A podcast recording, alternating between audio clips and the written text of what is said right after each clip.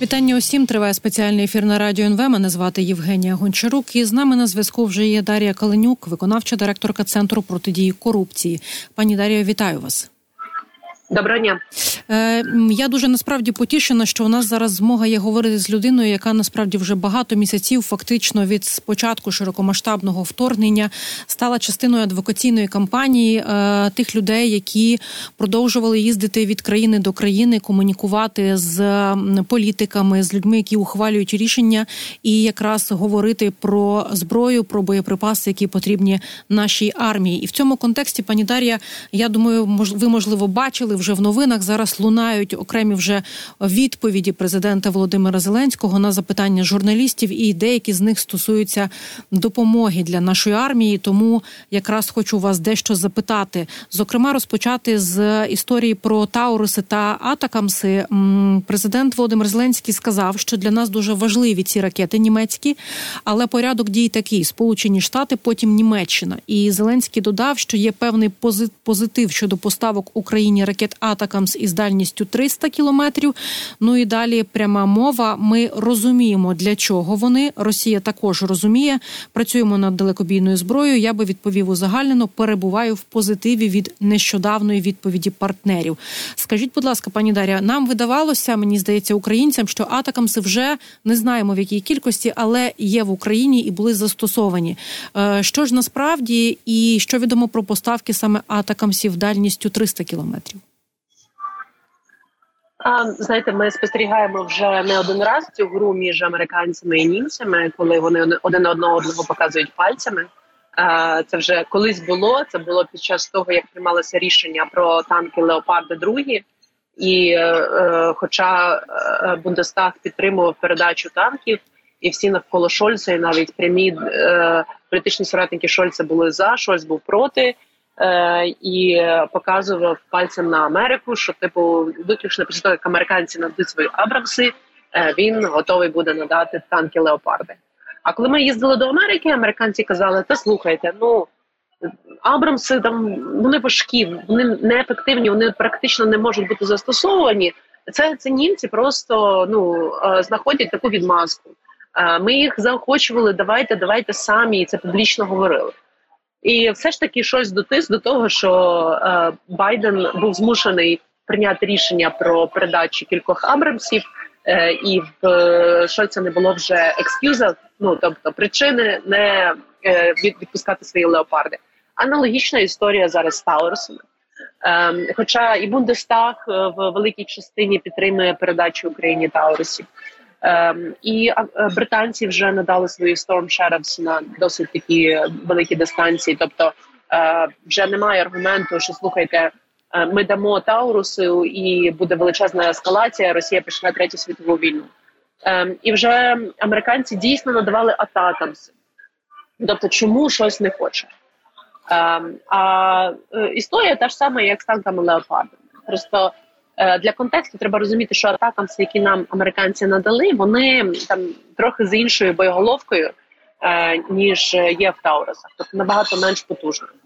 І в Америці є інші варіанти і версії атакамсів, які і дальніше б'ють, і має е, бути краща боєголовка, яка може дозволити е, е, дуже відомий міст е, зруйнувати. І е, німці, от Шольц, він наполягає, що спочатку хай ні, нехай американці дадуть свої атакам, все, а потім ми будемо Тауруси. Але тут такий клінч, тому що е, американці атакам з, з боєголовками, навіть якби зараз дуже Байден хотів нам надати, особливо не може це зробити, тому що в нього немає грошей на це, а, а гроші застряли в конгресі вже шостий місяць, тобто немає голосів на так званий саплементал. Е, і що нам потрібно робити? Ми наші колеги Олена Галушка, Ганна Гопко е, вже там 12 разів були в Німеччині. Ем, і останні кілька місяців е, з постійними адвокаційними візитами туди навідуються і вимагають просто Таурус нам надати. Тобто, треба продовжувати тиснути, щоб зі сторони суспільства німецького йшов цей тиск, щоб серед політиків навколо Шольца був тиск на нього, аби він все ж таки надав Тауруси. Ем, тому е, ну потроху рухаємося, але дуже дуже дуже повільно. Всі уникають відповідальності. Це дуже сумно. Я до речі, якраз хотіла поточнити якраз щодо голосувань, які були днями в Бундестазі. Єгор Чернів, народний депутат із профільного комітету з питань нацбезпеки, оборони і розвідки, намагався пояснити, е, що те фінальне рішення, за яке проголосували е, саме правлячою коаліцією, воно по суті скоріш за все стосується Таурусів. Ну принаймні він максимально роз'яснює в своєму дописі у Фейсбуку, що е, те формулювання про далекобійну так е, зброї далекої дії для нанесення точкових ударів в глибокому тилу російського агресора. Ну скоріш за все на 99% означає Тауруси. Е, у вас є така певність, що ось це голосування було справді про Тауруси, і тепер процедурно фінальне слово за самим канцлером Шольцем. Так, є така впевненість, і була був такий намір. Ми безпосередньо спілкувалися з депутатами Бундестагу. Вони власне з таким наміром е, і голосували цю резолюцію. Е, ось і там, до речі, в цій в цій резолюції мало бути і заховане рішення про конфіскацію російських активів. Е, тобто, зазвичай в країнах Європи. Е, парламентарі на нашому боці. Вони більш активні е, і е, з німцями це дуже часто трапляється, але все застрягає на рівні канцлера, тому що останнє слово за ним. Е, в Америці теж спочатку депутати були мега активні і змушували Байдена більш проактивним і менш обережним бути.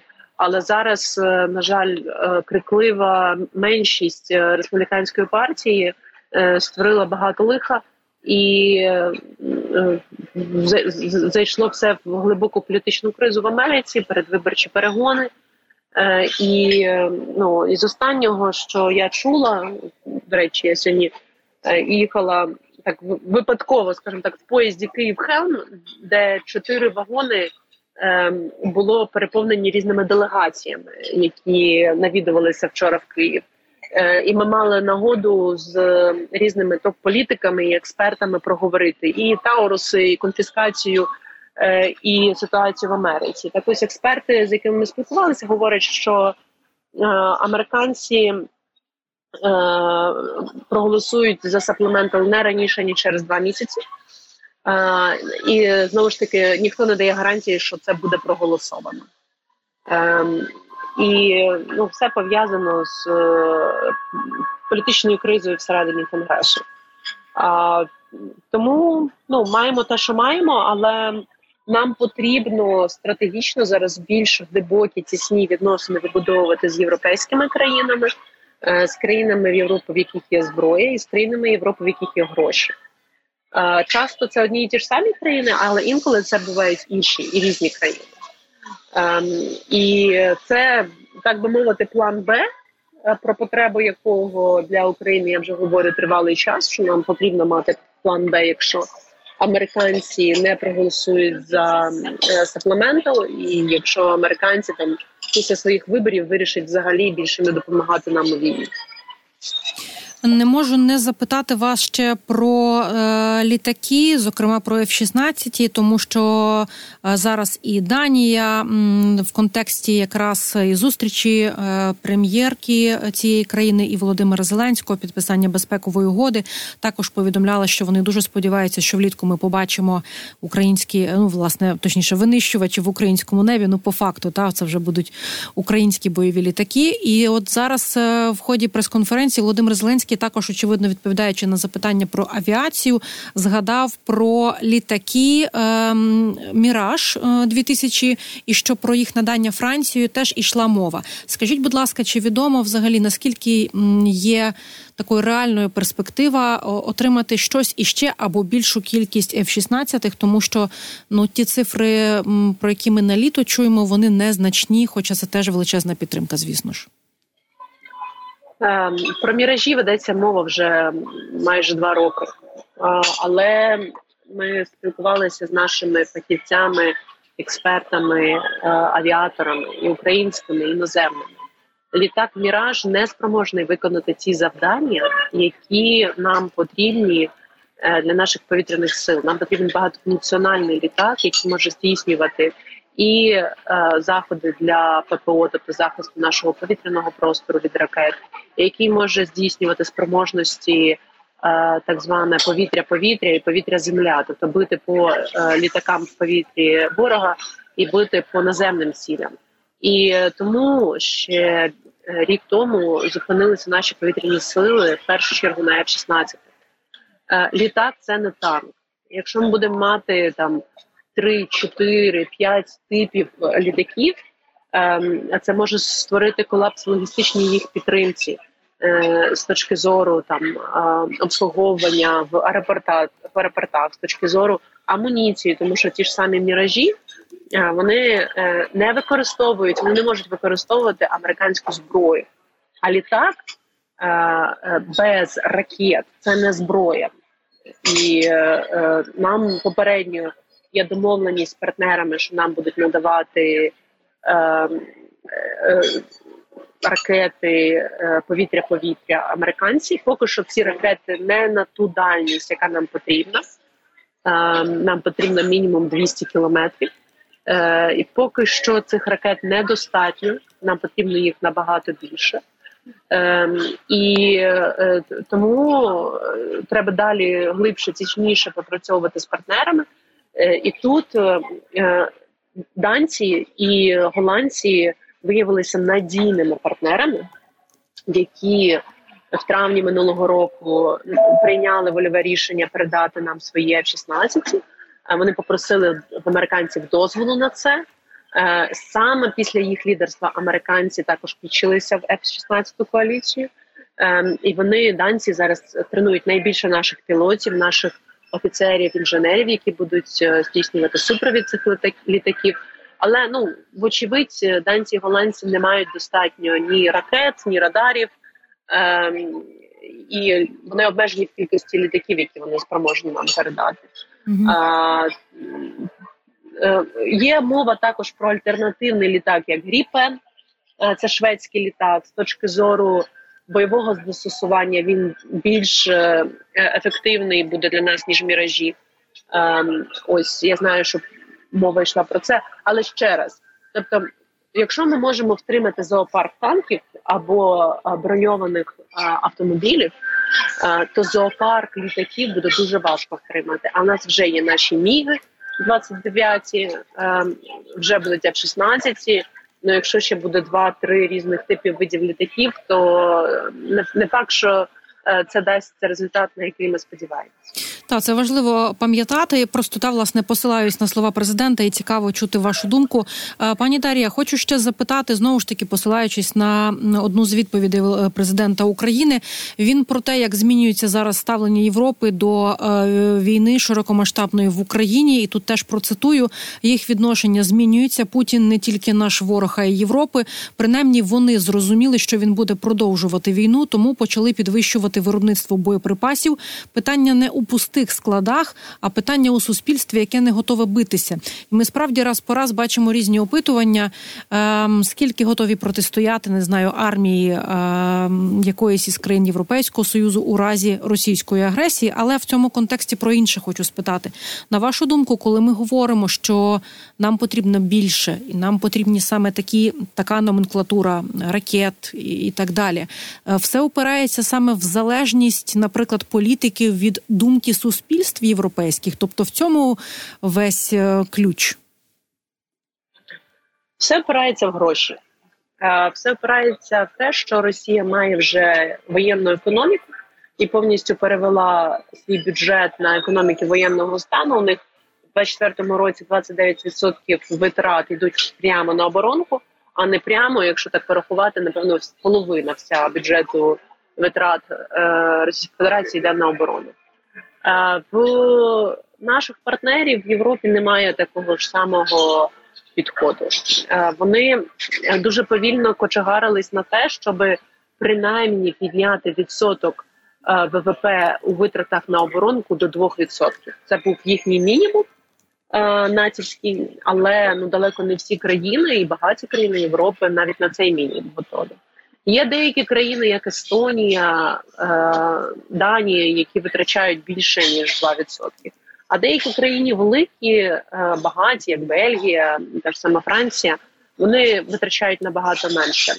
Е, плюс ну це це змінюється, змінюється кількість грошей, які вони готові витрачати на оборонку. Але оскільки десятиліттями в Європі вбивалася оборонна галузь, і Європа розслаблено жила в розумінні, що вся оборонка на Америці, і що в разі чого безпеку їм гарантують американці, е, то зараз дуже важко відновити швидко е, виробництво і боєприпасів, і броньованих машин, і танків. Е, виробники хочуть довгострокові контракти на мільярди і гарантію, що е, те, що вони виробляють, буде куплено. Е, виробники також потерпають від так званого supply chain проблеми, тобто проблеми доступу до критичних ресурсів, які важливі для виробництва зброї, тих ж там той ж самої вибухів. Е, Європа виявилася абсолютно не готова до війни і до воєнної економіки, е, і вони зараз розкочегарюються, але розкочегарюються повільно. Е, вони багато чого вчаться в нас. Вони розуміють, що вони навіть не готові в їхніх доктринах до сучасної війни технологіями, війни дронами. Вони придивляються наскільки класно ефективно ми використовуємо дрони, але розуміють, що у, у самих нормального виробництва цих дронів е, без е, покладання на комплектуючих з Китаю дешевих в них нема. Е, ось поки що, поки що нам на жаль доводиться чекати, поки вони навиробляють нових боєприпасів і нової зброї. Ем, ну але ж ми розуміємо, що е, кожен день нашого чекання коштує нам життів наших хлопців і дівчат. І тому ми прискорюємо наших партнерів. Ми говоримо: слухайте, ну прекрасно, що там через два роки ви будете набагато більше спроможні виробити ем, 155-го калібру. Але тоді Україн, українських солдат не лишиться. Що ви тоді будете робити? Ви готові воювати? Поки українська армія є, поки є наші хлопці, дівчата. Ем, дайте свої запаси нам вже. Не відкладайте це там на завтра, на післязавтра.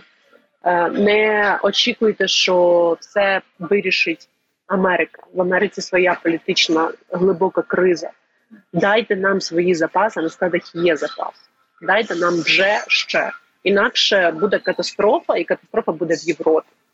І помаленьку цей меседж заходить. Тобто багато хто в Європі прокинувся після цієї неспроможності Байдена е, і Конгресу вже шостий місяць підряд е, проголосувати за 60 мільярдів е, пакет е, допомоги для України і Ізраїлю. Е, це справді важливо, що є меседжі, які ще працюють, і я в цьому контексті хочу у вас е, запитати е, таку ретроспективу з вашого дозволу зробити. Якщо ви пам'ятаєте свої перші зустрічі з західними нашими партнерами, коли ми говорили про надання зброї, це тоді було навіть щось таке елементарне, не знаю, більше джавелінів, більше інших ПТРК, тощо як реагували ті, хто ухвалюють рішення, так які аргументи ми використовували, наскільки ця аргументація аргументація з нашого боку мусила, мусила бути змінена? Ну е, два роки тому, навіть рік тому, однією з причиною повільних рішень заходу був страх ескалації. Що ну не дай Бог, ми дамо Україні е, Хімарс, і вони почнуть стріляти на 70 кілометрів, і Росія тоді обідеться і почнеться третя світова ядерна війна. Ну дали Хімарс, третя світова ядерна війна не розпочалася. О, не дай Бог, ми дамо е, Україні танки, е, думали німці, е, і Росія почне війну проти Німеччини, якусь там бомбочку скине на Берлін. Ну дали нам танки, бомбу на Берлін ніхто не скинув. Не дай Бог, ми дамо довгобійну зброю, далекобійні якісь там атакамси, е, і Росія у відповідь почне стріляти своїми балістичними ядерними боголовками по умовній Британії чи е, Америці. Дали атакамси. Ми стріляємо ефективно по е, цілям на окупованих територіях. Ми стріляємо ефективно нашими розробленими дронами по цілях глибоко на території Російської Федерації, і е, Росія не ескалує і не перетворює світ в ядерний пил. Е, тобто е, цей порог страху вже частково подоланий. В Європі і в Америці розуміють, що Росія може зробити акт доброї волі, як вони це зробили на прикладі острову Зміїному, коли силою ми їх змушуємо відійти. Вони спроможні програти, вони спроможні відійти. Тобто, ми це і долаємо психологічний бар'єр, але досі ми ще не подолали е, відсутність усвідомлення, що Росія може програти. Ось е, от це якось не вкладається в головах у багатьох наших партнерів в США і в Америці і в Європі. Вони не розуміють, окей, якщо Росія програє, ну по перше, а що вона реально може програти? Це ж така суперсильна держава. І ну, кожен наш успіх е, і в конвенційній війні, і в війні в тилу, коли ми там підриваємо різні е, військові е, бази е, або нафтові бази в Росії, ем, надихає наших партнерів. Вони починають увірувати в те, що да, ну напевно Україна може перемогти, а Росія може програти. Але у них немає стратегії, а що робити з Росією, яка е, програла. Е, І наше завдання зараз їх переконати, що слухайте, е, більше буде проблем у вас, якщо Україна програє, ніж якщо Росія програє. А не може бути е, десь посередині, не може бути напіввагітної жінки. Не може Україна і не виграти, і не програти. Тому що у нас тупо закінчаться люди. І якщо в нас закінчаться люди, Росія почне брати місто за містом. А е, до Німеччини приїде ще мільйонів так п'ять українських біженців, жінок із дітьми. Буде величезна міграційна криза, з якою ви не впораєтесь. А Росія наближиться до кордонів, там на Одещину піде через е, північ е, Білорусі зайде. І е, потім буде тестувати свої спецоперації там в Естонії на е, Нарва Power тобто там є є, так, є така тепла е, від якої залежить вся Балтика в, своїй енергетиці, е, або там почне удари по Польщі по Румунії. Тобто, і що? Ви ви цього хочете? Ми запитуємо. Тобто, що ви будете робити, якщо в нас закінчаться солдати? Ми ж не зможемо вічно отак от воювати нашими людьми.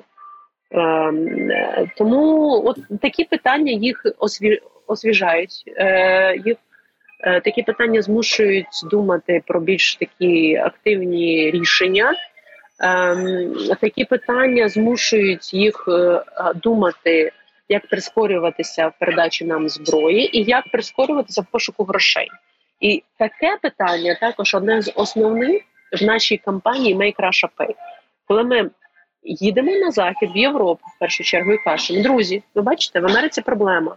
Півроку не можуть проголосувати 60 мільярдів, з яких 30 мільярдів на зброю для України.